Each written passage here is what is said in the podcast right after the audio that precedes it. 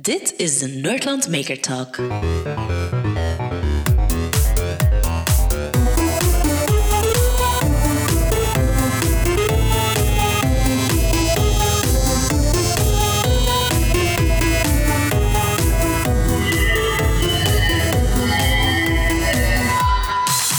Podcast wordt mede mogelijk gemaakt door Azimute. Meer info over hun digitale ondersteuning van operatoren op de fabrieksvloer op azimute.com. We zitten hier terug op Discord, zoals elke week. Vandaag een dag later. Dus Team Scher is gisteren op antenne geweest. Aflevering 5. Marie-Christina uh, en Benny. Jullie zijn met twee aanwezig als alles oké is. Voilà, we zien er zitten. Ja, ja, wij zijn er. Yes, en ook Deepak. Yep. Alright. En de Kurt uiteraard. Ja, ja, ik ook. Ik moest. Ja, Kurt, jij moet er ook bij zijn. Vandaag hebben we het uiteraard over, uh, langs de ene kant, uh, Tijl de tenenloper. Ja. En langs de andere kant de case rond uh, schermtijd. En ik stel voor dat we um, beginnen met de case rond, de, rond Tijl, waarin dat jij de vraag kreeg om een manier te vinden om Tijl te motiveren om minder op zijn tenen te lopen. Klopt, hè? Ja, dat klopt. Zo, Tijn heeft uh, eigenlijk een probleem die blijkbaar ook een verband heeft met zijn autisme, die eigenlijk al jarenlang op zijn tenen loopt. Als iemand hem niet constant doet opmerken, zei kijk Tijn, wandelen op je platte voeten. En dat is natuurlijk, gezien dat hij in een instelling woont, niet, niet ideaal. Dus hij zou tenminste een uurtje per dag toch op zijn uh, platte voeten moeten lopen. Gewoon, is normaal. En uh, ja, we hebben die case opgenomen en we hebben voor hem een soort mp3-speler uh, gemaakt die eigenlijk het correct stappen als een playknop ge gebruikt. En dus Tijn is zot van verhalen en liedjes en geluidjes. En dan hij luisterde er graag naar. Dus dat was voor ons eigenlijk uh, dat gebruiken als motivator. Zeg, kijk, als jij graag naar verhalen luistert, we geven jou een apparaat om te kunnen luisteren naar verhalen, die je ook zelf kunt kiezen en zelf kan laden. Eh, maar dan, dat werkt alleen maar als je correct stapt. En dus de MP3-speler speelt het verhaal af, zolang dat hij in beweging blijft en op een correcte manier stapt. Ja, eigenlijk is dat... Want is een beetje een nudging-principe. Hè? Door het feit dat je mensen onrechtstreeks op iets gaat wijzen, eigenlijk en dan positief gaat conditioneren of operationeel gaan conditioneren, dat je eigenlijk op die manier hem direct erop op wijst. Want er was nog, in de aflevering kwam het een beetje aan bod, maar uiteraard, er is een gigantisch medisch aspect ook wel. Hè? Waarom dat, dat eigenlijk, zeker op lange termijn, eigenlijk schadelijk zou zijn als hij niet minstens één uur per dag op platte voeten loopt. Hè? Ja, dat is eigenlijk al, ze hebben ons helemaal uitgeleid op lang. Het is nu eigenlijk al een beetje begonnen. En we zijn uh, zowel de spieren zoals de ligamenten beginnen te verkorten. En dat kan op langere termijn ook een vervorming van de botten en eigenlijk constant chronische pijn. Maar veel pijn, mm-hmm. eigenlijk hoge pijn. En dan zou je eventueel op termijn ook het niet meer mogelijk maken om, om goed te stappen door de pijn. Dus voor hem is het ja. zeer belangrijk om uh, toch te trainen. Ook omdat hij is in staat om correct te stappen. Je moet wel zeggen eraan denken. En motivatie hebben om goed te doen. Het is een kwestie van die gewoontes te breken en hem te motiveren om het correct te blijven doen. Uh, en de therapie die ze krijgen en de instelling is voor hem niet voldoende om de voldoende oefening te hebben. Hè. Dus ze hebben daar... Uh, allez, het is heel goed georganiseerd, maar ze hebben natuurlijk veel leerlingen in die school.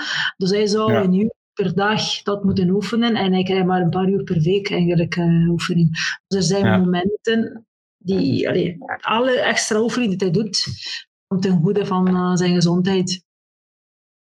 En eerst, jullie zijn eerst begonnen uh, met het kijken rond een, uh, een oplossing die eigenlijk op de markt was, die de voet, die eigenlijk meet waarop dat er een bepaalde druk op de voeten is. Zo is jullie oorspronkelijk gestart. Ja, wij zijn eigenlijk oorspronkelijk zijn wij, allee, het oorspronkelijk idee, als jij de problematiek, het probleem voor de eerste keer gaat bekijken en bestuderen. Allee, mijn eerste idee was, kijk, ja, we moeten uiteindelijk alleen maar zorgen dat wij weten wanneer dat zijn op de grond is en wanneer niet. Dus een soort contact, non-contact. Zodat we kunnen iets in de schoenen steken en dan kunnen wij allee, een soort knop in die schoenen, een soort sensor gaan insteken die detecteert wanneer dat zijn op de grond is.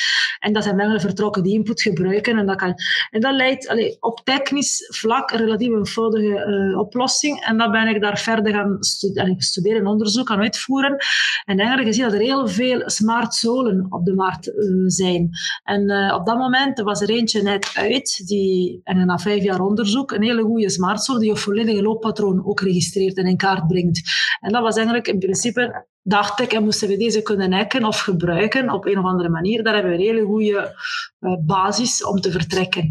Maar dan bleek dat de code niet vrij was en, en ook zeer moeilijk te hacken. Dus dat was niet, niet, niet mogelijk, omdat het een gesloten systeem is. En de signalen die via Bluetooth gestuurd werden, alleen naar, naar de applicatie op je telefoon, waren ook niet zo gemakkelijk te ontcijferen. En dat, dat ja, en dus hebben we eigenlijk beginnen gaan kijken, zijn er andere oplossingen mogelijk? Door de oplossingen van zelf een zooltje te maken, zou in principe, gezien dat we eigenlijk niet zo een ingewikkeld systeem nodig hadden, zou in principe nog mogelijk geweest zijn. Maar dan zit je met een aantal praktische zaken naar duurzaamheid toe en veiligheid, die eigenlijk mij hebben, door, onder andere door het gesprek met Maarten op een bepaald moment, eigenlijk een beetje geduwd om te gaan zoeken, dat we misschien een andere oplossing gaan zoeken. Maar als je zolen maakt, je weet zooltjes, je moet erin herinneren, eigenlijk, als je van schoenen verandert, moet je die zolen ook van schoenen veranderen. En dat voor tijd zou wel een probleem kunnen zijn. Maar dat zooltjes hebben een leven, een leven ze leven wel in, na een jaar en een half, twee jaar, moet je ze vervangen. Dus ja, dan moet je opnieuw je systeem gaan doen. Waarschijnlijk vlugger als hij ze veel gebruikt of niet correct gebruikt. En dan zit je met het probleem van de batterij ook. Dan heb je een dubbel systeem, batterij aan de voeten, maar ook batterij ergens anders, waar je signaal moet zijn.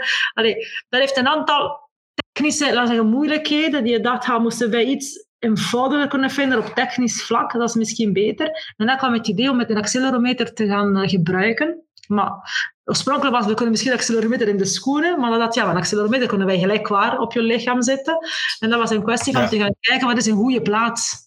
Dus eigenlijk, de, de, oplossing die daar jullie gemaakt hebben, bestaat eigenlijk uit twee grote delen. Langs de ene kant heb je een custom gemaakte MP3-speler, waarvan dat je eigenlijk de play-knop um, niet aan, dat er geen playknop is. Die playknop wordt vervangen dan door het tweede deel, namelijk het deel dat eigenlijk um, een accelerometer systeem is, of dat eigenlijk meet dat hij al goed aan het stappen is. En op het moment dat hij goed stapt, blijft de playknop ingedrukt. En op het moment dat hij stopt met te stappen of stopt met goed te stappen, dan wordt eigenlijk de stopknop ingedrukt. Hè? Ja, ja. En dat, is inderdaad voor het eerste deel van hoe gaat je goed meten hoe dat hij stapt. Ay, hoe gaat je meten dat hij goed stapt, beter gezegd dat je inderdaad eerst naar die zooltjes gekeken hebt en dan daarna dat je dan, de accelerometer gaat gebruiken. Ja. Ja. Dat is heel interessant van, oké, je hebt dan een idee om een accelerometer te gaan gebruiken. Hoe begin je daaraan? Hoe kun je vanuit een accelerometer dan toch gaan detecteren of iemand goed of niet goed stapt?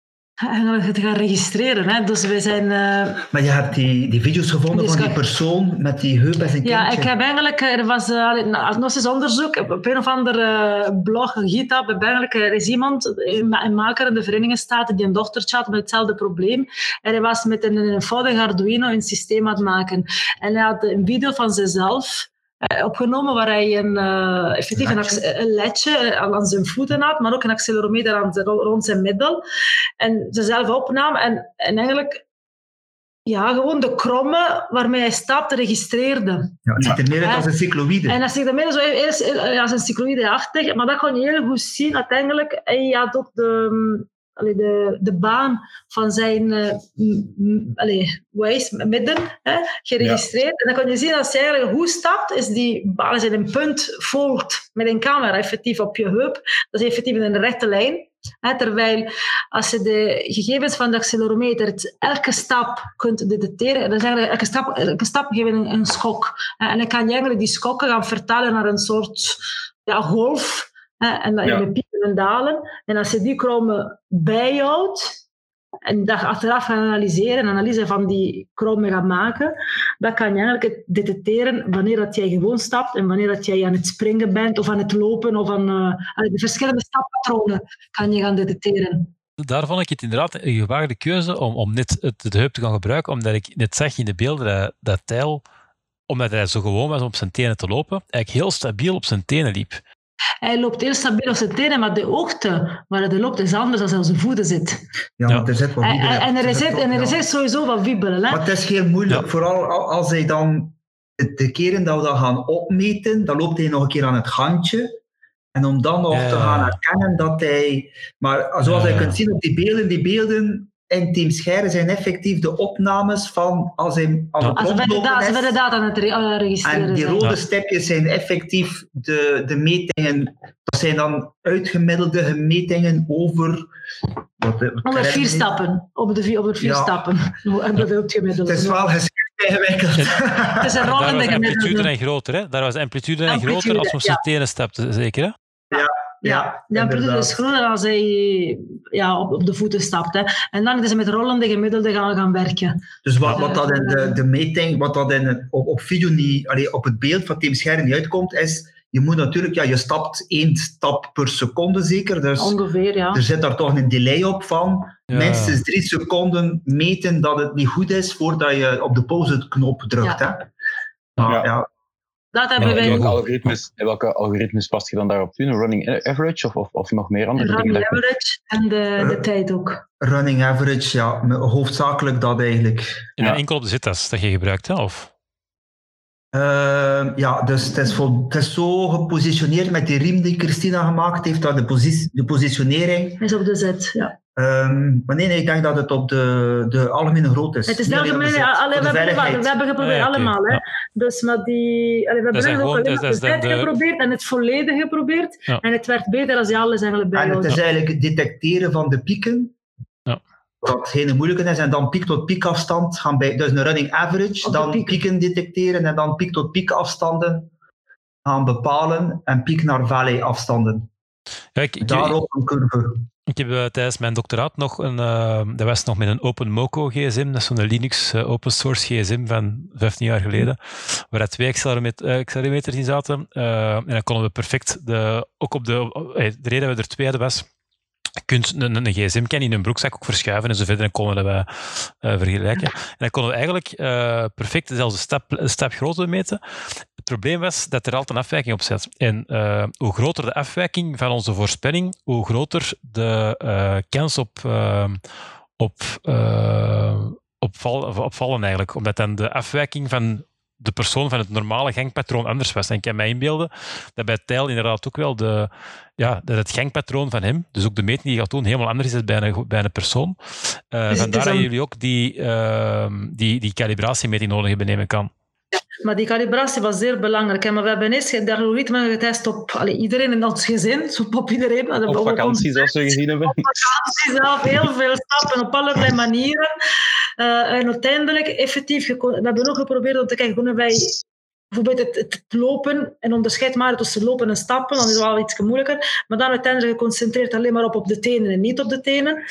En uh, je hebt eindelijk heel, heel veel data om een goede threshold curve te kunnen, curve te kunnen gaan maken. Maar uiteindelijk, je gebruikt die gemiddelde die ook real-time ja. berekend worden en die worden vergeleken met een soort standaard threshold curve ja. die wij in het toestel ja. ingestoken hebben. En, en die heel veel data nodig voor de persoon. Nu, het valt, Zelf, als dit type toestellen valt te omzeilen natuurlijk, als je er slim, als je er wat ervaring zou mee hebben. Hè. Dus uh, in dit geval moet je minstens 40 stappen doen. Hij moet de stappen detecteren, minstens 40 per minuut. Of anders gaat hij ervan uit dat je eigenlijk stil aan het staan bent. Als ja. Tijl zou voldoende traag wandelen, zou dat ding blijven spelen. Ja. En wat is dan de keuze? Laat je toch ja. ja. En er zijn een aantal verbeteringen die wij, die wij nog kunnen doen. En we trouwens ook aan kijken met analyse. Ja, hebben jullie, ja, hebben jullie bijvoorbeeld hebben jullie bijvoorbeeld ook uh, gewoon eigenlijk algoritmes die bijvoorbeeld in uw telefoon zitten of in uw smartwatch zitten om zo stappentelling te gaan, te gaan doen? Hebben jullie die ook bekeken om te zien of dat je daaruit wat kan halen? De algemene voor de stappenteller, niet, uh, niet zozeer van de smartwatch, maar de stappenteller van vroeger, de informatie heb ik kunnen vinden, heb ik bekeken. En die eigenlijk werken ongeveer ook op dezelfde manier. Dat is ook met rolling ah. average en met accelerometer. Dat is eigenlijk dit, dit type technieken die tussen pieken en dalen en daarover maar een average gaan maken. hebben we toch niet gevonden? Maar, maar niet, exact, niet exact als dit. Dit is, hebben we effectief van scratch geschreven. Ja, ja, ja. Er is zoveel ruis op die accelerometers. Dat is eigenlijk uh, nogal vervelende sensoren, moet ik zeggen. Ook hoe snel moet je meten? Ik denk dat wij nu om de 30 milliseconden meten, om toch... Ja, en dan moet je nog gaan uitmiddelen. Dus het oorspronkelijke programma was geschreven voor microbit. En dat was niet snel genoeg. Dat, dat lukte, maar dat paste oorspronkelijk niet in het geheugen van de microbit. dus je kon het allemaal schrijven, maar oh, dat is... Uh... En wat heb je dan nu van, van uh, development omgeving gebruikt? Uh, het is een Wimos die er nu in zit. Ja, de ADA-vloed is op scherm daar in brand gevlogen. Allee, dus er staat daar geen min op. Onze verder is in brand gevlogen. Dus we hebben uiteindelijk met een Wimos gewerkt, maar die ook veel meer rekenkracht heeft. Nee, nee ik denk dat de verder er meer heeft. Ik zou het moeten opzoeken, maar... Uh, Maar allee, goed, onze, we gaan er niet meer op tijd en een andere verder hebben, die is ontploft. Dus hebben wij naar de Wimos, eh, zijn we naar de Wimos overgeschakeld. Je, je, je hebt trouwens ook uh, sinds deze jaar ook op je konto schrijven dat ze je verkeerd ondertiteld hebben. Hè? Want op een gegeven moment zeg je de ESP en hebben ze het vertaald, uh, ondertiteld als ISP. Okay. Dus uh, ik zal je ook een sticker van de Blue King lid geven voor uh, De Blue King, oké, oké. Okay, ja, de Blue King lid, voor de mensen die dat mopje nog niet kennen. Dus in het eerste seizoen hebben ze Maarten uh, vanuit de vertaaldienst of van verkeerd ondertiteld, omdat op een gegeven moment zegt hij van kijk, het eerste wat dan een developer doet, is een, een, een blinkend ledje maken en dan knippert er een ledje en dan zegt hij de blinking led. En ze hebben dat dan proper ondertiteld als The Blue King LED. dus ja, vandaar het mopje. Maar voilà, de ESP hebben dus uh, vanaf, ESP, nu moeten, vanaf nu zijn al uw ESP's ISP's. Volgende keer is een cursus ISP leren programmeren.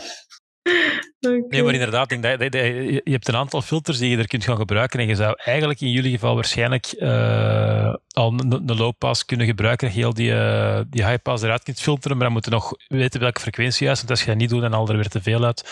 En er, inderdaad, er zijn heel veel opties en heel afhankelijk van de accelerometer die je gebruikt, kun je ook al heel veel ja. filters in de accelerometer zelf erin steken en kan bijvoorbeeld uh, kun je enkel interrupts krijgen als het nodig is. maar ja, dan ben je inderdaad vrij ver in die Excel-meters aan ja. natuurlijk.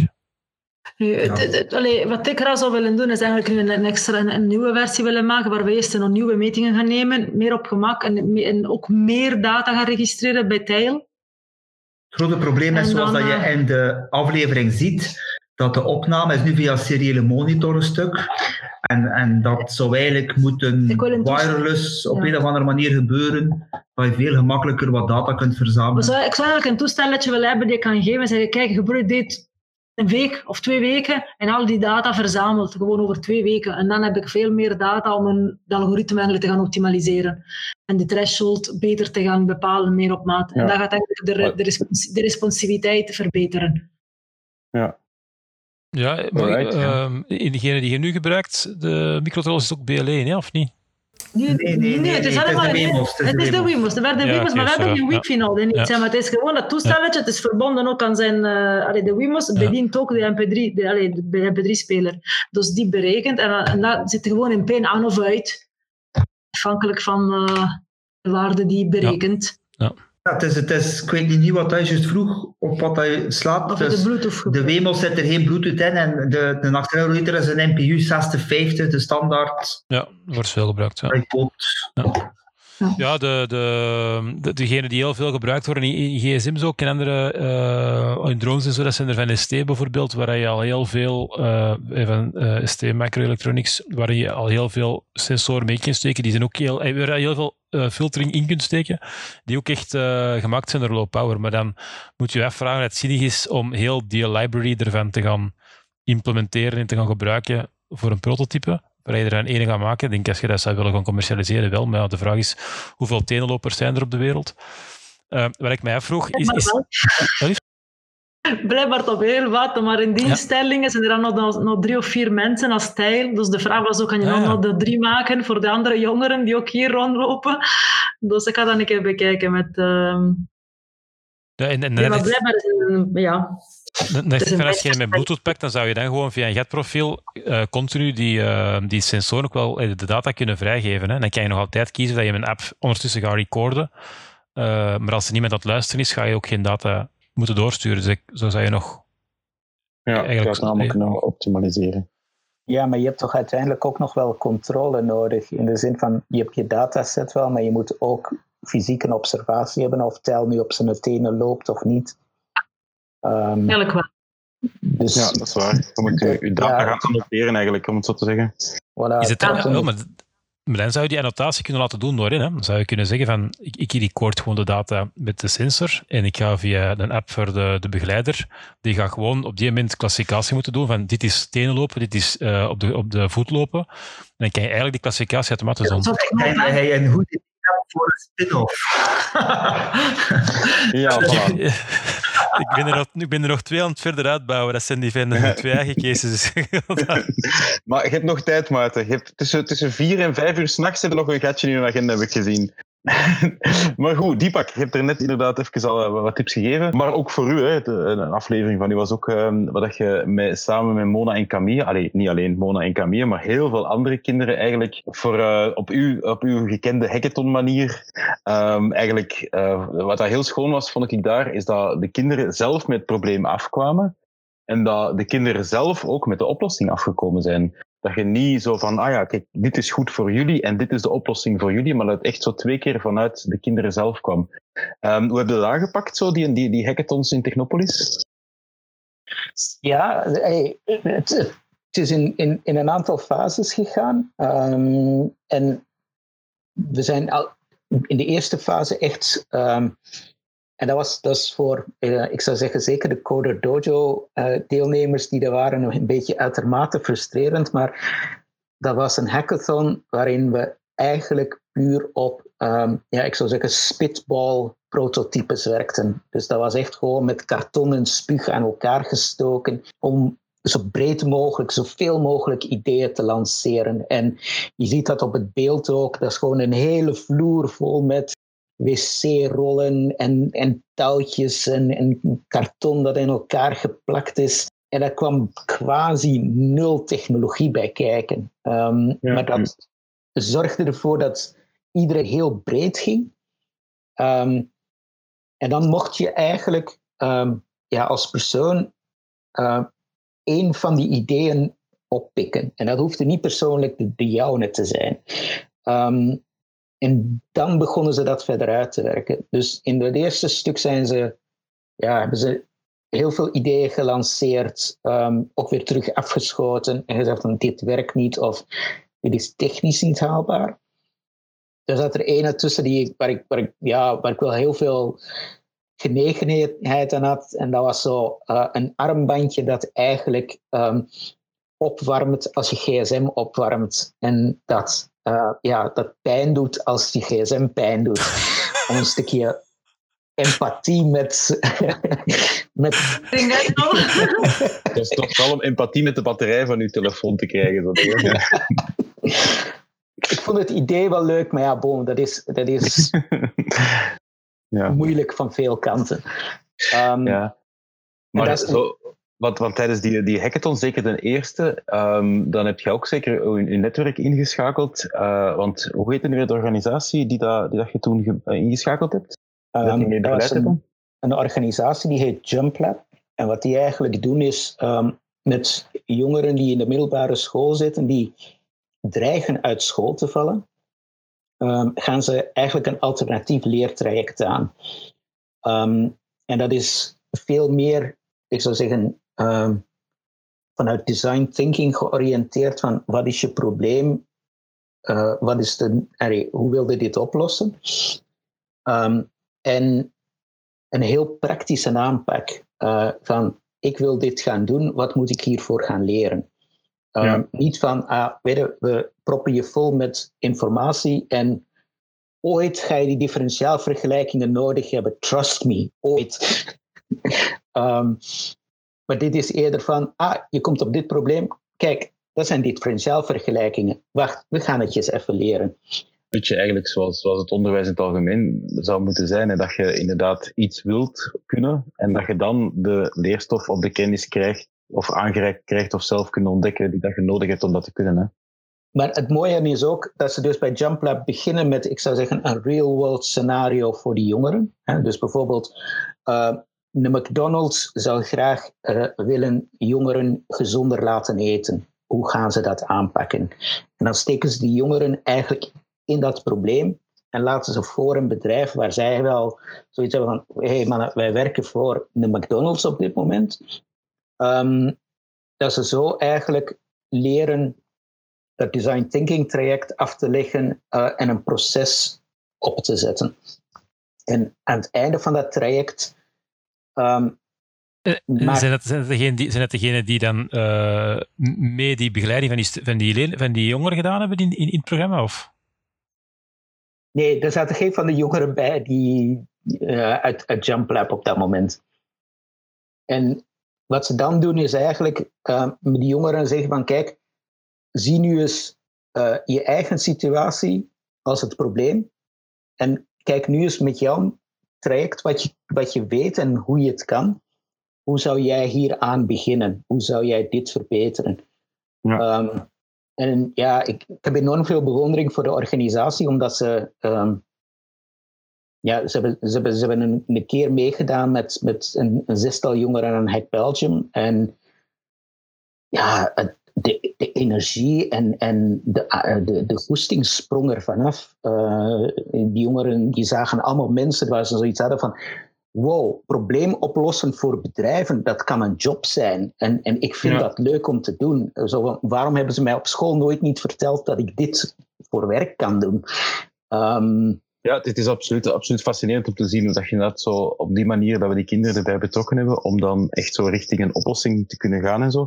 Maar dan um, hebben ze allemaal ideeën en dan kwam denk ik redelijk snel het idee om iets met een doos te doen waarin dat we gingen detecteren wat er gsm's ingestoken werden en zo van die toestanden. Vertel een keer, hoe werkt dat? Hoe werken de principes? Want er zijn een aantal vragen dat daar rond binnenkomen. Hè, van hoe detecteert de doos bijvoorbeeld dat er een gsm in zit en hoe detecteert de doos bijvoorbeeld welk kind exact uh, zijn of haar gsm erin gestoken heeft?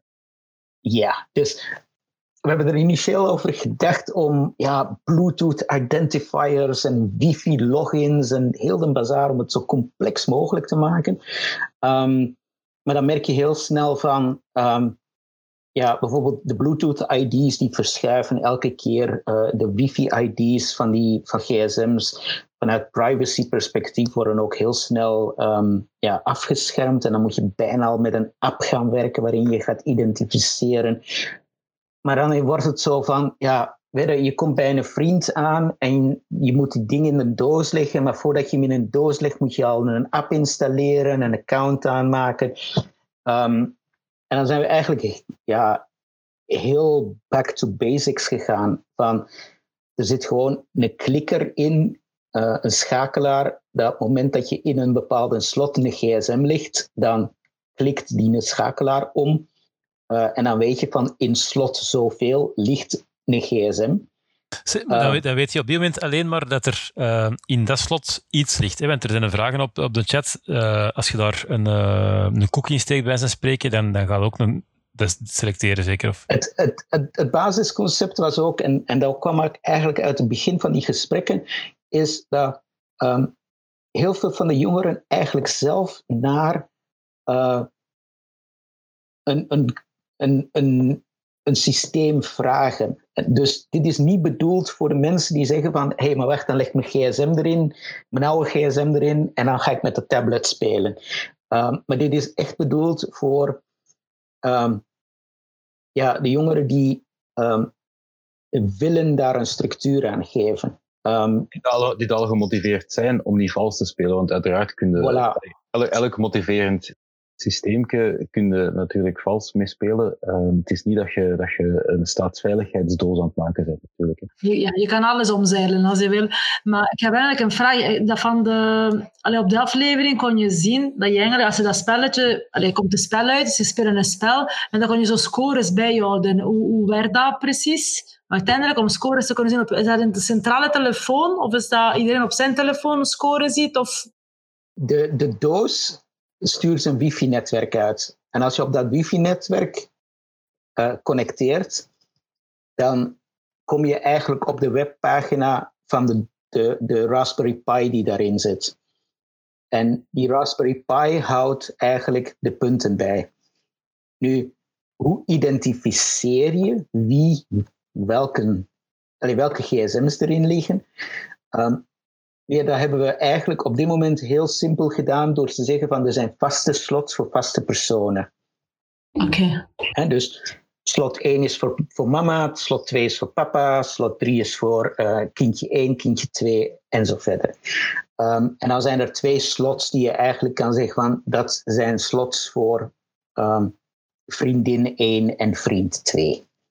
Um, ja, en dan zit er eigenlijk nog want, want over die scores, ja, op zich, het designprincipe daar is, hè, kies, iedereen kent dat, hou het simpel. Zoals Deepak ook zegt, er zijn heel veel manieren om via Bluetooth mogelijkerwijs als een app zit te laten connecteren en zo. We hebben dat even onderzocht, maar heel snel laten varen om te zeggen van ja, dat is gewoon een extra drempel, we willen het gewoon heel simpel houden. Um, en, en dus zijn slots per persoon, maar een extra motivatie om niet vals te spelen is dat bijvoorbeeld er zitten ook oplaadkabeltjes in de doos. Dat je zo een aantal iPhones, een aantal Android uh, uh, dingetjes, uh, kabels, en ze kunnen er ook bij steken. Um, en uh, je kunt je telefoon dus opladen in de doos, maar hij laat alleen maar op als de doos dicht is.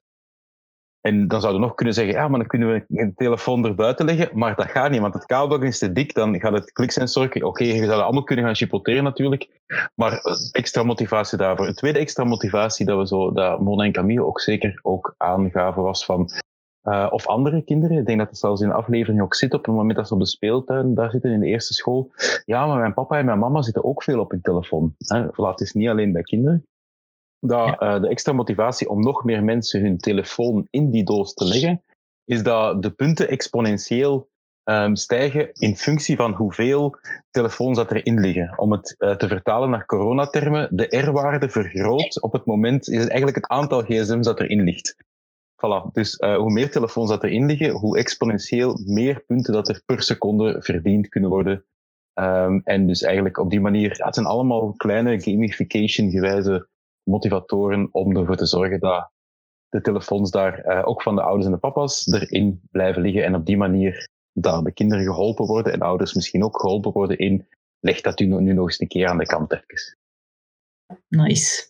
En het ding is ook, uiteindelijk, die oplossing kan heel, heel low-tech zijn. Hè? In de zin van, um, er is op dit moment zo een Antwerp start-ups dat um, een, een, een botervloot heeft gemaakt dat gewoon een kooi van Faraday is. Uh, maar dat is zo designy. Uh, je kan daar zes gsm's in leggen en je doet de, de deksel toe en uh, geen enkele van die gsm's heeft een netwerk.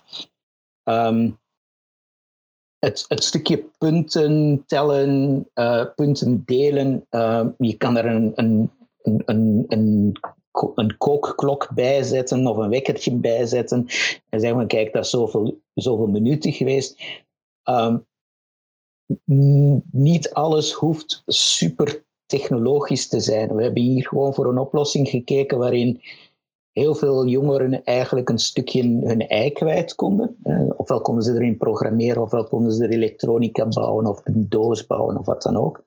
Um, maar niets belet je daarvan om gewoon een schuif te designeren. Kijk, als je je gsm in die schuif legt, uh, er zit een kookwekkertje in en uh, een, een, stukje papier met een potlood en je schrijft gewoon op hoeveel minuten je je gsm in de stille, in de stille schuif hebt gelegd. Um, Jij bedoelt uh, Juice waarschijnlijk, hè, van bedrijfje. Ja. De, het, is, het, is, het is weer een voorbeeld dat het een beetje spijtig is dat, dat, dat jullie oplossing een jaar de kast heeft gelegen, uiteraard. Uh, maar, maar inderdaad, vorig jaar hadden zij al iets waar ze datzelfde een beetje deden naar, naar vergaderingen, dat je daar het probleem hebt, dat mensen continu met je gsm bezig zijn tijdens vergaderingen. Dat is inderdaad een soort van mand waar je die kan opleggen. Die werd dan ook nog eens uh, live, werd dan opgenomen, opgeladen nog eens wireless, maar ook ging die automatisch in, in, in, in, in flight modus of zoiets. Ik heb voor hun ook hier thuis, thuis, getest om dat met de kinderen te gebruiken en dat werkt wel. Hè, dat je inderdaad gewoon zegt van de gsm daar liggen. Niet mijn, mijn, niet mijn kinderen, mijn dochter heeft zeker nog geen gsm. Mijn zoon soms, en dan mag je die voor een paar dingen gebruiken, maar dan blijkt toch dat je dat het voor meer dingen gebruikt, maar zelf ook gewoon. Zelf gewoon het automatisme van, als je aan tafel gaat, sowieso gaat de gsm uiteraard ver weg, maar dat je gewoon ook uh, die urge om continu je mail te checken, dat je dat inderdaad weg doet. Dus ik denk dat dat inderdaad ook gewoon veel breder kan dan uiteraard voor, vooral eh, voor kinderen. Maar er zijn inderdaad duizend uh, technische mogelijkheden met te gaan uitwerken. Maar het leuke hier inderdaad is gewoon dat de oplossing een beetje van hen zelf komt. Dat ze zelf zijn gaan meebouwen aan een oplossing. Uh, ja, wat ik ook heel leuk vind, is dat ze gewoon de, de kant leggen van de gsm gekoppeld hebben en natief bezig zijn. Het is niet alleen maar ik leg dat daar en ik kan slapen en leg de gsm daar en dan doen we iets samen, natief. Dus hier heb je een win-win van ook het samen zijn, effectief leren praten met elkaar, iets samen doen, dan niet eens op een schermpje kijken. Ik vond dat wel heel tof, wel het idee om een databank van spelletjes en activiteiten die je samen kunt doen, dat vind ik hier wel een hele sterke punt. Ja, want we kunnen inderdaad op ingaan op een vraag dat er is van, uh, voor de gsm-doos, of dat er extra spelletjes toegevoegd kunnen worden, is één vraag. En een tweede vraag is, um, als de doos weet welke gsm's er ingelegd worden en hoeveel, uh, worden de spelletjes daar ook op basis van die telefoons aangepast. Want bijvoorbeeld, stel dat er twee ouders en, een, en twee kinderen erin liggen, wilt je misschien een ander spelletje dan dat er twee kinderen in liggen, bijvoorbeeld. Ja, niet dat er twee kinderen in die doos liggen, maar je snapt wat ik wil zeggen. ja, nee, dus um, er zaten heel veel, ik zou zeggen, admin-interfaces aan, zowel om de punten te kunnen zien als voor de ouders om punten af te kunnen trekken. Um, en er zat ook gewoon een admin-interface aan om uh, spelletjes in te voeren. Um, zeker ook omdat, ja, als je dan morgen zegt van, um, er zitten er twee in en ga schaken, uh, maar ze hebben thuis geen schaakbord, uh, ja, dan is dat ook een beetje nuttig. Nou, dan moeten ze je gsm terugpakken, hè? Kunnen ze schaken op je gsm? Ja, nee. Of gewoon in je hoofd. Ja. um, nee, maar, nee. maar, Ja, zeg maar, sorry.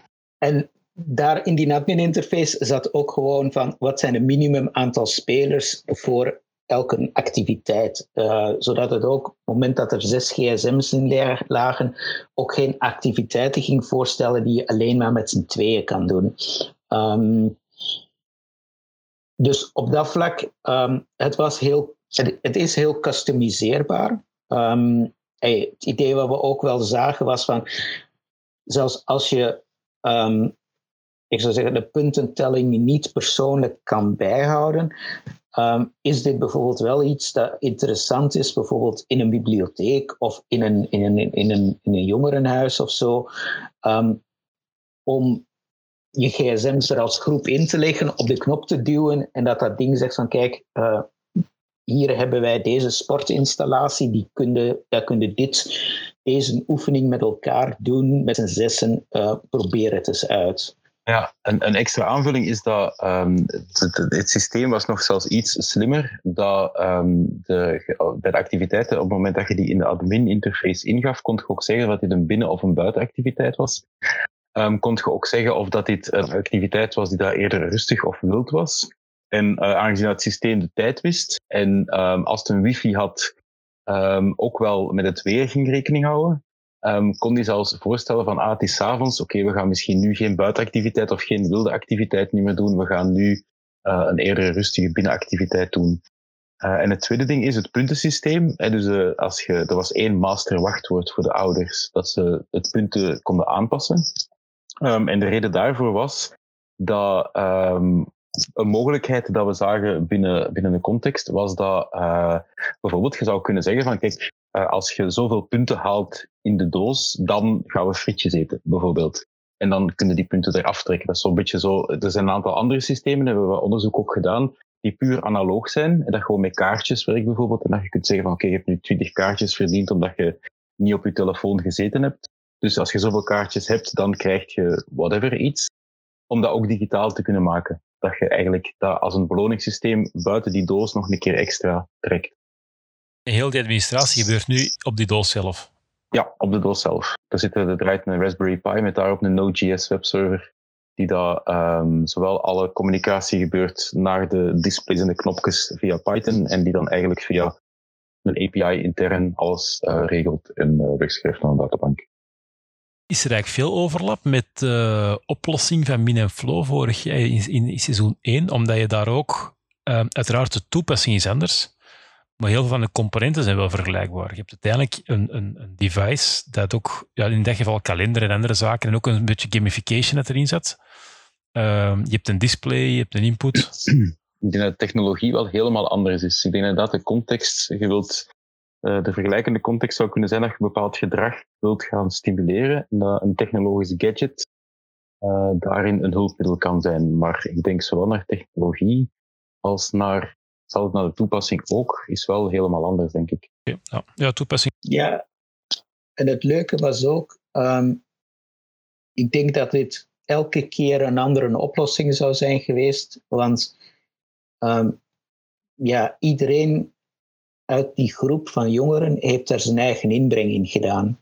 En dus um, de, de, de, de Code Dojo, uh, kinderen hebben dan Node.js gebruikt om eigenlijk uh, een, webserver en hun webservices te schrijven. Um, maar dat kan heel goed zijn dat als, als het een andere groep jongeren was geweest, die zeiden van, ah ja, maar wacht, wij gaan dat op een andere manier doen, dat er iets volledig anders uitgekomen was. Ehm, dus daar was het ook echt wel, ja, het is, het is, het is op dat moment met de mensen die je op dat moment hebt en uh, de proficiencies of de skills die ze hebben, um, dat er iets uitrolt. Um, ja, in, in, eh, eh, ik denk dat dit ook een, een, een, eh, een case is waar sowieso veel verschillende mensen aan gewerkt hebben. Hè. Ik denk dat jij uh, een beetje alles in gang gezet hebt door ja, dan, dan die, die, die hackathon te organiseren. Er is er heel veel input gekomen van, van de jongeren zelf. Ik denk, jij hebt ook een groot stuk aan de finale afwerking meegebouwd. Mee Hoe is heel dat proces gegaan? Want, als bijvoorbeeld Christina of ik, als, als wij een oplossing hebben, Christina werkt dat samen met Benny, maar uiteindelijk heb je een hele beperkte omgeving waarbinnen je moet designen. Je bent, jij, jij bent met twee en jullie kunnen met twee overleggen en dan gaat er gewoon een bepaalde richting uit. Uiteraard, in, in het verhaal, nu dat je al die kinderen bij betrokken hebt en dat je ook Curti er ook een stuk nog mee ontwikkelt, je hebt Anthony was er ook bij, je hebt heel veel verschillende mensen die je ergens moet samen laten, laten werken. Hoe, hoe werkt dat? Ja, dat, het, is iedereen brengt een stukje van de input. Je moet heel erg wel ook wel gaan compartimentaliseren van wat, um, ja, wat kunnen ze, uh, wat, doen ze graag. En dus um, je hebt het wel, allez, we, hebben, we hebben het wel heel hard in blokken moeten opdelen, maar het was uiteindelijk ook wel, ja, ik zou zeggen, voor een heel groot stuk uh, ze doen input, maar het finale bijeenbrengen, dat was toch heel veel Kurt ook. Um, en daar je een beetje als regisseurs hebben, moeten spelen. Dus als de regisseurs de allemaal stukken en dan neem je als een dictator beslissingen en dan ga je die stukken zo samenbrengen en dan er is één iemand die dat allemaal in elkaar de ik denk, ik denk inderdaad, ik denk inderdaad om, om, om die pak aan te vullen, is van wat we daar gedaan hebben, is, is gelijk in heel veel brainstorms gestart met een hele grote groep mensen die dat je heel breed en heel divergent ideeën laat leveren. Zoals je ziet in, die eerste, in dat eerste filmpje met zo die uh, ja, bouwwerkjes, niks technologisch, maar gewoon puur ideeën.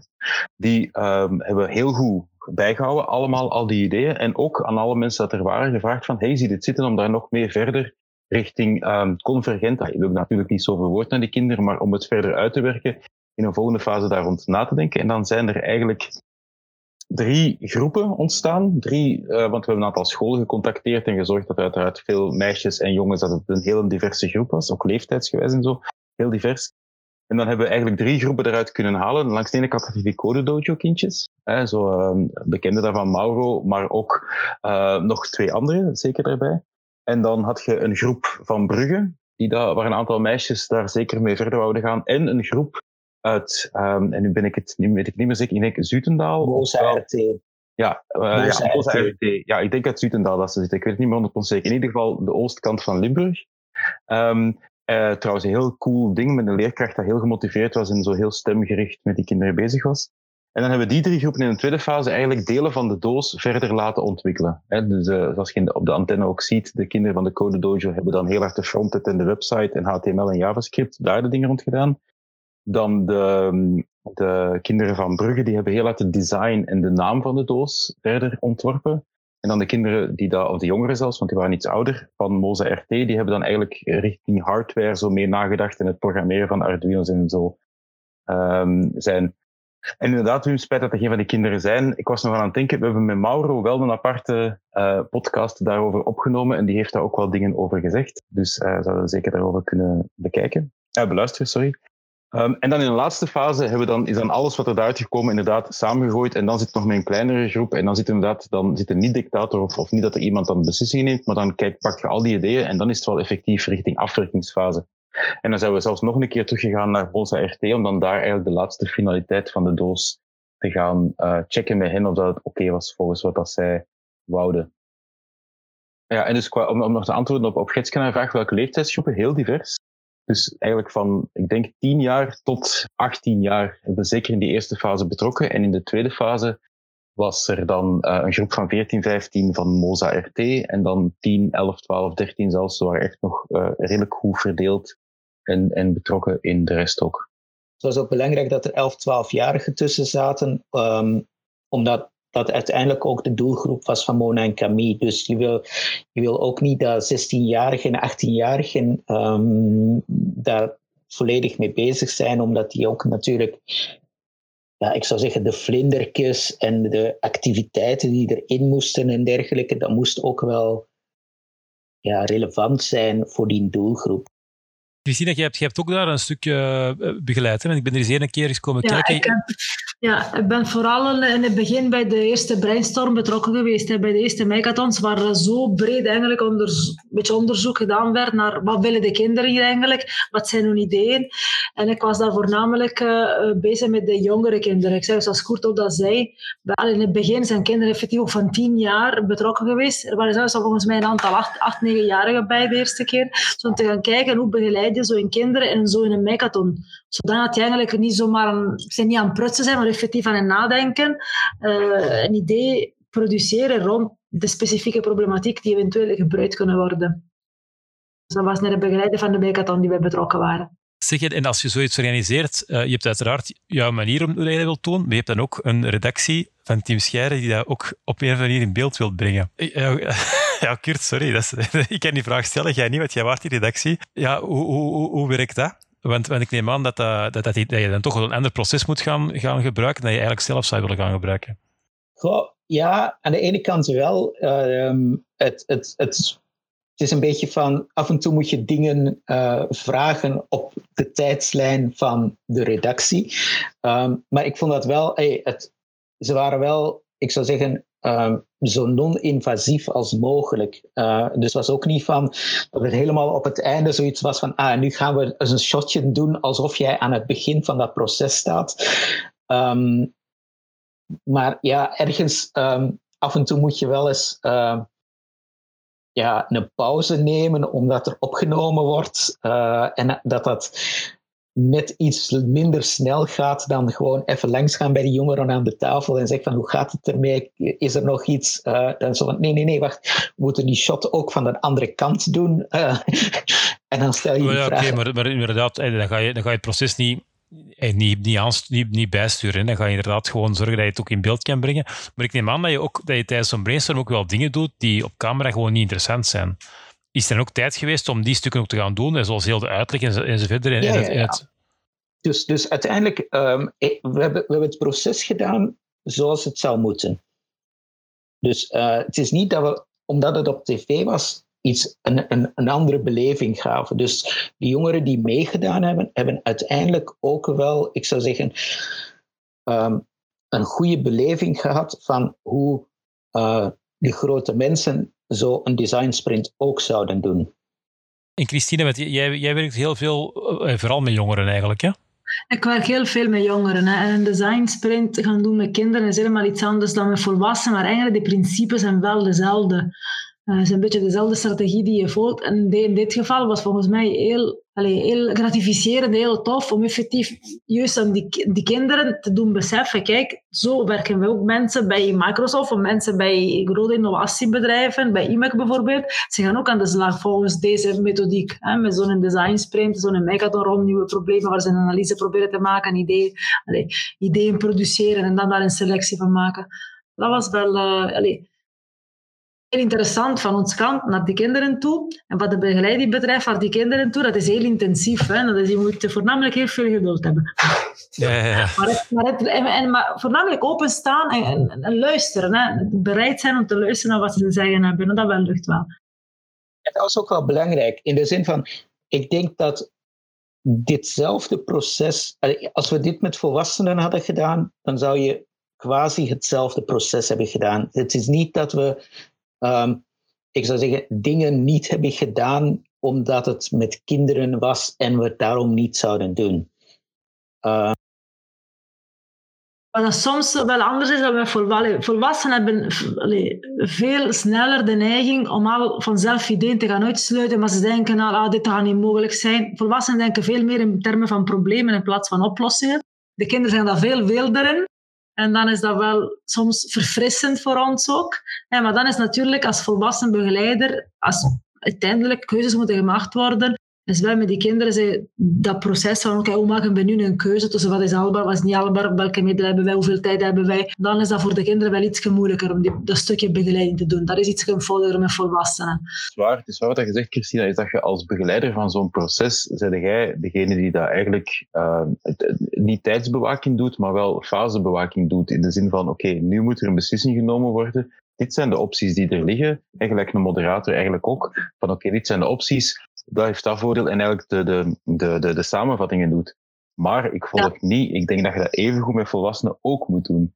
Ik denk dat, dat, kinderen daar misschien op een iets andere manier qua woordenschat of zo, maar in een, in een creatief proces met volwassenen, als je daar, um, want wat, wat dat je niet wilt, wat dat je groter risico hebt bij, bij volwassenen, is dat iedereen zijn eigen idee van in het begin bijhoudt en dat niet wilt afgeven of niet wilt openstellen dat dat idee aangepast wordt.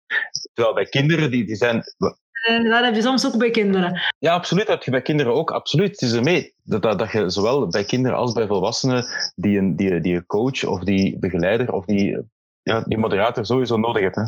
Dat is ook wel belangrijk geweest. Hè? In de zin van, Heel veel mensen zien dat als, uh, als we gewoon tien mensen in een kot opsluiten en we geven een diagrammetje en een canvasje en ze moeten dat invullen, dan zullen ze uiteindelijk wel met iets afkomen. Hè. Zo, in in, in mijn, mijn tijd was dat zoiets van, weet zet een typemachine neer, vul de kamer met chimpansees en ooit zal er wel een stukje Shakespeare uitkomen. Um, maar heel, wat heel zwaar onderschat wordt, is eigenlijk de facilitator en die moderatorrol. Uh, dat proces van, ja, er komen heel veel ideeën uit, maar dat moet ergens gestroomlijnd worden. Daar moet een paal en perk aangesteld worden. Te zeggen van, kijk jongens, dit is binnen, dit zijn de grenzen waarbinnen we dit, dit verhaal mogen gaan doen. Ehm, en die ook ten juiste tijden de juiste mensen aan boord brengt om te zeggen van, ah ja, kijk, zij kunnen helpen in dit verhaal. Um, maar er gewoon vanuit gaan van, ik sluit hier tien mensen op en dat zijn de slimste mensen van de wereld en poef, daar komt iets uit. Ja, dat is niet uh, dat, is, dat is, ja, dat is, dat is een mythe. Dat is... Ja. En, en bij de kinderen is dat creatief proces in het begin vind ik wel altijd gemakkelijker om in gang te brengen. Dat vind ik, als ik dingen ja. begeleid, vind ik bij volwassenen iets moeilijker voor ze effectief loskomen. Bij de idee-generatie gaat bij die kinderen veel vlotter dan bij volwassenen, in mijn ervaring. Hè. De, maar om daarop in te pikken, ja, om, om in te pikken, Maria Christina, er is nog een vraag van of dat er bij andere ontwerpen van Team Scheire, misschien kunnen we die van het vorig seizoen er ook nog een keer bij betrekken of zo, of dat er daar ook met kinderen uh, samengewerkt is naar ideeëngeneratie of naar zelfs een hackathon-achtige vorm. Um, Christina, of, of, is dat zoiets wat je denkt van, goh, als nu, stel dat er nu een derde seizoen zou komen van Team Scheire, dan ga ik dat misschien meer doen. Dat zou wel best kunnen. Hè? Van, uh, dan begin je aan het nadenken. Hè? Wat hebben we in vorige seizoen allemaal te maken? het, het, de, de, de, slaapwekker voor... En, de, en wat was de andere case nu weer? Oei, nu weet ik het al. Ja, ik moet ook gaan denken. Ik ben nu met die dome, met die wekker. Of was ja, de ja. ja, nee, de wekker, en de wekker, de dome en de fotocamera. Ja, dat was het twee inderdaad, inderdaad. Het gaat die twee bij elkaar. Uh, maar natuurlijk niet wat mijn specifieke geval betreft. Ik, ik heb al sowieso vier kinderen, dus als wij hier... Dan wordt er sowieso al veel gebrainstormd en veel ideeën. Dus van de jongere publiek is er sowieso, dus misschien is dat niet een goede... Um... Heb je dan niet zo de reactie van mama, zijn er weer? Ja, inderdaad, hebben we dat weer. Maar, maar door het feit dat wij ook hier heel veel brainstormen, eigenlijk, Ben is eigenlijk mijn klankbord en helper tegelijkertijd heb ik heel veel input van mijn kinderen. En als mensen op bezoek komen en wij met iets bezig zijn, allee, je moet daar eigenlijk niet zeggen, maar je kan heel indirect zo proberen. ik ben een persoon die inspiratie en feedback probeert te vinden op allerlei kanten. Maar uh, ik denk dat afhankelijk van de problemen dat wel best, best mogelijk is. Om gewoon tenminste gewoon de vraag te stellen. En goed, of, goed out of the box denken. En goed out of the box denken. Gewoon dan, ja, denk erom het probleem van eenzaamheid. Dat een beetje verbonden was bij die... Het voorbeeld van de ingebouwde chip uh, en de uitzending. dat was de max. was heel goed. ja, dat, jullie, dat, jullie dat niet ontwikkeld hebben. Die chip gewoon... Uh... ja, dat was... Zei, kijk, ik zei... maar ik moet ook zo'n chip in mijn hoofd hebben die mijn uh, gedachten rechtstreeks in teksten omzet. Dat zou heel handig zijn, absoluut. Ik kan tikken als ik kan denken. Dat is wel... Nog een vraag, nog een vraag dat, ik, dat ik had over, over jouw case. Uh, zijn er bepaalde zaken in de, in, in het designproces, uh, in, in diezelfde vraag gaan Sevens naar Deepak ook, um, die, die niet op, op antenne zijn geweest, maar eigenlijk wel heel cruciaal waren voor het designproces. Op, op, op de half uurtje op tv krijg je meestal niet alles wat er, wat er in zo'n proces gebeurd is natuurlijk dat herinneren hoe dat, dat allemaal gebeurd is, is soms wel niet zo simpel, maar die vertaling van de zin... dat is verdrongen, waarschijnlijk. ja, ja, dat zo baanbreken, allee, eigenlijk een breekpunt die volgens mij meer aan dat moest gegeven waarom de, de, het loslaten van de schoenen naar iets totaal anders te gaan, dat is een heel belangrijk punt. je ziet dat al wel, maar ik heb mensen reacties gekregen, bijvoorbeeld mij vandaag heb je gezegd, oh, zo uh, smart shoes, smart, smart trainers maken, heel tof. Zeg, ik heb helemaal geen slimme schoenen gemaakt. Het is compleet iets anders geworden. Dus volgens mij Um, en ik heb ja, zelf de aflevering ja. twee keer moeten. Ik heb zelf de aflevering twee keer bekeken. En de tweede keer kon ik veel beter volgen dan de eerste keer. Dan gaan rappen dat al uurtje. Dus dat moest misschien wat beter verteld worden van waarom een andere oplossing eigenlijk. Die mm -hmm. ook Een keer dat je het algoritme hebt, ook eenvoudiger is te bouwen door andere makers, moesten mensen dat willen namaken. Ik vind het heel interessant hoe dat bij Christina er heel vlug... Uh, allee, en, en de eindoplossing zit er een PCB'tje met een 3 mm jack. Maar bij Christina is het van, we moeten nu iets doen. Dus we moeten op de zolder gaan zoeken. We moeten nu een 3 mm jack hebben. En van, en het doet heel veel met duct prototyping. Hè, mensen. Dat is, uh, er, is, er is geen accelerometer, maar we hebben wel microbits liggen. En ik weet niet wie dat gezegd heeft, ah, maar de accelerometer is daar heel goed in. Dus oké, en, en daar begin je dan mee, maar het eindproduct is eigenlijk niet, in beeld gekomen. Hè? Dus... Het eindproduct is niet in beeld de, de finale module wat daarin zit, is, is niet in beeld. Maar Christine wil dan eens misschien een keer zeggen van wat dat erin zit. Want ik heb al gehoord dat er een WMOS in zit, met dan die accelerometer erbij. Een 3 mm audiojack, heel belangrijk. Um, maar um, en voor de MP3's zelf, gebruik je een DF-player mini of, of iets anders? Wat ja. noemt dat? Ja, de, de DF-player mini gebruiken we. Ja, ja. Uh, dan is er ook een OLED-display die alleen de buitenkant niet kan zien, maar display zit erin. Um, dat is voornamelijk omdat ze, er zijn verschillende mp3-tracks en ze kunnen kiezen bij het opstarten. Welke gaan we afspelen? Ja. ja. Mm. En ze kunnen, omdat, ja, en omdat een, omdat een uh, DF-player is, dat is gewoon een SD-kaartje. Dus ze kunnen, want dat is nog een andere vraag die ook al gepasseerd is, ze kunnen gemakkelijk daar andere mp3's opzetten ook, hè? Ze kunnen met dat SD-kaartje inderdaad andere dingen erop zetten en daarin steken. Ja, want dat vond ik, dat vond ik ook wel, ay, dat is niet technisch, maar dat vond ik persoonlijk wel een hele schone, is dat uh, in de uitzending zit één verhaaltje dat, dat Annelies geschreven heeft, maar ze heeft er eigenlijk drie geschreven. Um, en eentje hebben we dan met Lieve en met, um, uh, in de studio echt heel mooi opgenomen. En met Sven de Leijer ook heel uh, uh, allemaal afgemixt opgenomen. Maar de twee andere zijn ook opgenomen. Dus eigenlijk, ze kunnen zelfs voor tijl variëren dat eigenlijk Annelies en andere mensen van, het, uh, van de instelling of, of het huis waar dat... dat, waar dat uh... Dat aan denk, wat dat nu ook mogelijk is, en het begin via bij dat displaytje kunnen ze ook kiezen, we hebben eigenlijk verschillende calibratiekromen op dezelfde toestelletje gestoken. Dus kan je ook kiezen, nu gebruiken we het voor Marie, en nu gebruiken we voor Tijl, en nu gebruiken we het... Ja, ja. Dat kan ook, die zijn eigenlijk ook al geïmplementeerd. Voor de volgende um, versie zouden we wel een andere MP3-player ja. gebruiken. En, Iemand heeft ons een betere gegeven. Ja, ik weet de naam niet meer. Dus ik ben bezig met een andere versie. ja, maar er zijn ja, andere. Zijn... Maar je gaat inderdaad echt wel een nieuwe versie in een V2 maken dan? Ja. We zouden een nieuwe versie willen maken met een naam. De versie 6 inderdaad ondertussen. Maar er een andere MP3-speler in zit die beter is. Dat is wel iemand die wij goed kennen, die ook veel elektronica doet. Effectief ook heel toevallig. We waren bezig, ik kwam binnen, hoe, maar ik heb een beter. En die gaat, maar hij had met alle twee geëxperimenteerd, dus we willen dat ook veranderen. En dan zit er ook nog, ja, de um, LiPo-batterij zit erin. En de... Um, dat is rechargeable, hè? De rechargeable LiPo zit erin. Met een controller, hè, om je batterij, zodat je batterij niet kapot gaat en ook niet... Ja, ja, ja. Maar maar, uh, en, en, en Tel gebruikt het nu nog altijd. De dingen, want ik hoor jullie al een paar keer dat gezegd hebben, maar zeker als ze nu zegt van we gaan een nieuwe versie maken. Dat is wel ja, heel cool te merken. Hè? Nog altijd. Uh, en het, is, het komt in, ik had dat de eerste keer gemist in de aflevering, maar ze zei dat hij het eerste jaar zindelijk was. Ik denk dat, dat uh, die conditionering heel sterk is. Hè? Waarschijnlijk gewoon al het feit ja, van ik neem dat vast ja. en dan wandel ik plat. Is al een grote en hopen dat het goed werkt. Maar het zal ook al gewoon weten dat hij dan plat moet lopen. Zal er waarschijnlijk al voor zorgen dat hij effectief goed wandelt. Los van uh, de oplossing zelf dan. Maar hoe dan ook, hij gebruikt het nu elke ochtend. In de wandeling van zijn uh, allez, verblijf naar de school. Um, gebruikt dat nog steeds elke dag. En uh, we zouden eigenlijk een tweede versie moeten hebben, voornamelijk om een betere respons te hebben. Maar er is nu wat delay. Allee, er worden er is nog iets gevraagd. Uh, er zijn twee dingen gevraagd, maar nu kunnen niet meer wat. Maar dus, uh, dus voornamelijk, ja. nu ben ik voornamelijk aan het werken alleen beter MP3 spelen. En dat, om die delay tussen verkeerd stappen en respons uh, vlugger te hebben. Ja, ja, en dat is dan heel uit met die metingen en het algoritme wat we ja, net inderdaad besproken hebben. Ja de metingen. En dus, maar dat zou niet, maar de Wimos heeft volgens mij wel nog steeds voldoende rekenkracht om het te kunnen doen. Maar ik moet gewoon meer data hebben. Maar we moesten ze gaan opnemen door de corona-perikelen. Eigenlijk is het nog niet gelukt. Alright.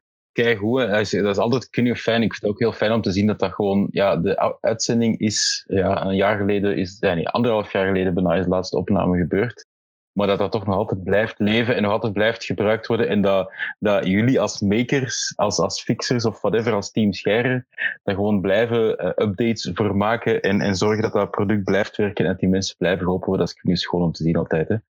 De code is vandaag opgeladen naar Team Scheire. Oh, de GitHub. Ja, de GitHub. En we zetten de link en dat, wel uh, bijvoorbeeld de Dome, de, voor de mensen in het rusthuis, om contact te houden, zijn er verschillende mensen die daar betere versies van gemaakt hebben.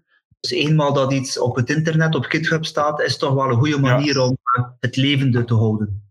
Absoluut, ja. Super. Op, op, GitHub, als je op GitHub zoekt op Team Scheire, dan, dan vind je eigenlijk alle repositories met alle code van de projecten die online staan. We kunnen spijtig nog niet alles online zetten, maar degene die online staan, vind je daar. En inderdaad, zoals, zoals Benny zegt, die een Dome, niet een Dome, maar zelfs ook van de andere, van de Family Box. Er is een versie gemaakt dat iemand daar toch in geslaagd is om dat op de VCR, op een oude videorecorder, ingang te krijgen, zodanig dat het nog gebruiksvriendelijker was voor, uh, voor uh, de mensen in de rusthuis. Er is, er is ook een vraagje uh, online of dat er het verhaaltje zelf ergens downloadbaar is. Wij hebben het doorgestuurd aan Sputnik. Ja, ik, heb het, ja, ik weet het. We hebben dat zelfs aan Canvas doorgestuurd en dat was oorspronkelijk ook het plan. Maar um, een half jaar geleden heeft Canvas ineens beslist van wij willen geen website niet meer, we gaan gewoon alles doorsturen naar VRT nu. Dus er is gewoon nergens plaats om het te zetten. Um, denk ik. Wil je dat op de GitHub zetten? Allee, ik weet het niet. Ja, Maak het op de GitHub, maar het is niet van mij. Ik ja, dan moeten, we checken, dan moeten we checken. Ja, dan moeten we uh, audiorechten, audio auteursrechten gewijs moeten we dat checken of dat mag. We zullen binnen, binnen twee weken gaan we praten met, uh, met mensen uit de, van de redactie, met Nathalie onder andere. En dan zullen we die vraag aan haar ook nog eens stellen. Ja. Uh, zeg, nog een andere vraag die hier uh, op de chat is. En tegenwoordig, Kurt, zeggen ze ineens het geslacht van de persoon erbij, dat je die fout niet opnieuw ja. kan maken. Wat wel grappig is. Sorry daarvoor. Um, uh, er wordt gezegd dat er zeker een seizoen 3 moet komen. We hebben nog gezien. Ik heb wel laten vertellen dat de vraag bij Canvas ligt. Um, een, een, algemene vraag is: zijn er eigenlijk deadlines? Hè? Als, als, als, als we als makers een opdracht krijgen in, in Team Scheire, wordt er op voorhand gezegd dat moet tegen dan af zijn. Hoe was dat bij deze projecten? Het was een deadline, dus wij moesten klaar zijn ten laatste oktober. Dus die had ongeveer zes maanden. Hoe lang? Ja, zes maanden, ja maanden ongeveer. En dat is niet lang. Echt niet lang. Ook omdat het is niet dat je zes maanden niets anders doet en alleen maar dat doet. Dat is uh, zes maanden bovenop Absoluut, alle dingen ja. die je al doet. Je vrije tijd, zoals in veel afleveringen s'nachts of uh, tussendoor of vakantie en zo. Dat werd. Ja, plus dat, dat, dat uh, dat het eerste traject dat je probeert ook meestal niet het juiste is. Hè? Dat je inderdaad wat moet proberen en dan uh, ben je afhankelijk van hardware. En, en je, je, begint ja. soms met hardware die inderdaad thuis vliegen, wat niet de ideale hardware is voor die fix, maar ook niet direct iets nee, nieuw kopen. Het is echt prototyping. Hè? Zoals pro prototype is een iteratief proces. En zes maanden voor een iteratief proces is uh, heel kort. Ik zei tegen Christina, neem iets eenvoudiger deze keer. maar het was wel cool, hè?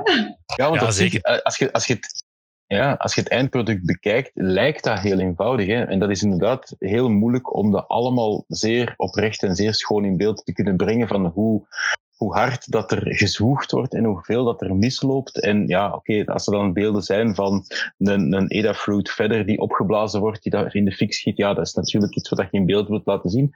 Maar zo zijn er nog, ik weet niet veel, andere frustratiemomentjes. Ah, Maarten heeft zijn frustratiemomenten zeker ook al gehad op beeld. Maar ja, het is, het is echt een, een, een proces van trial and error en door blijven bijten tot, om tot een oplossing te komen. Hè.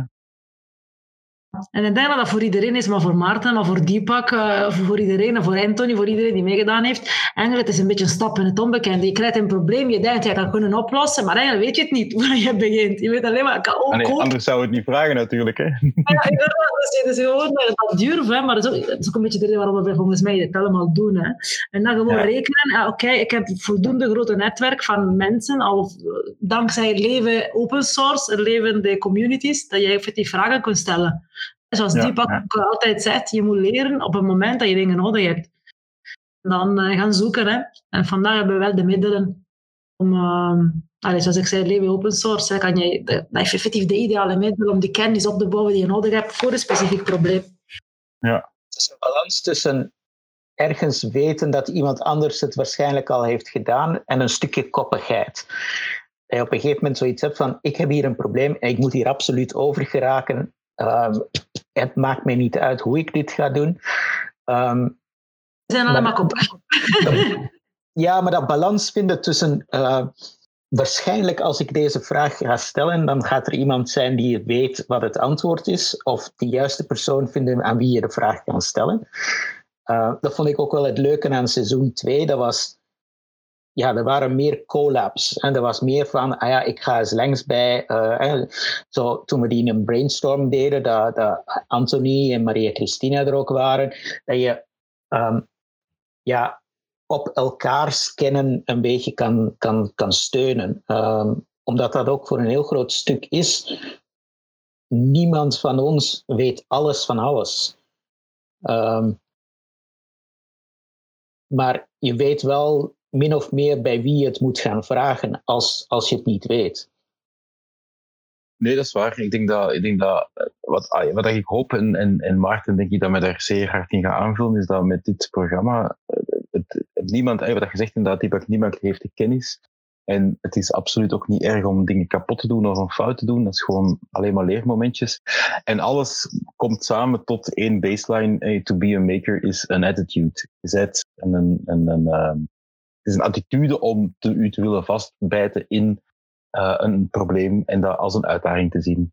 En Maarten, je zei wel koppig, maar dat is heel schattig en dat is heel tof om te zien.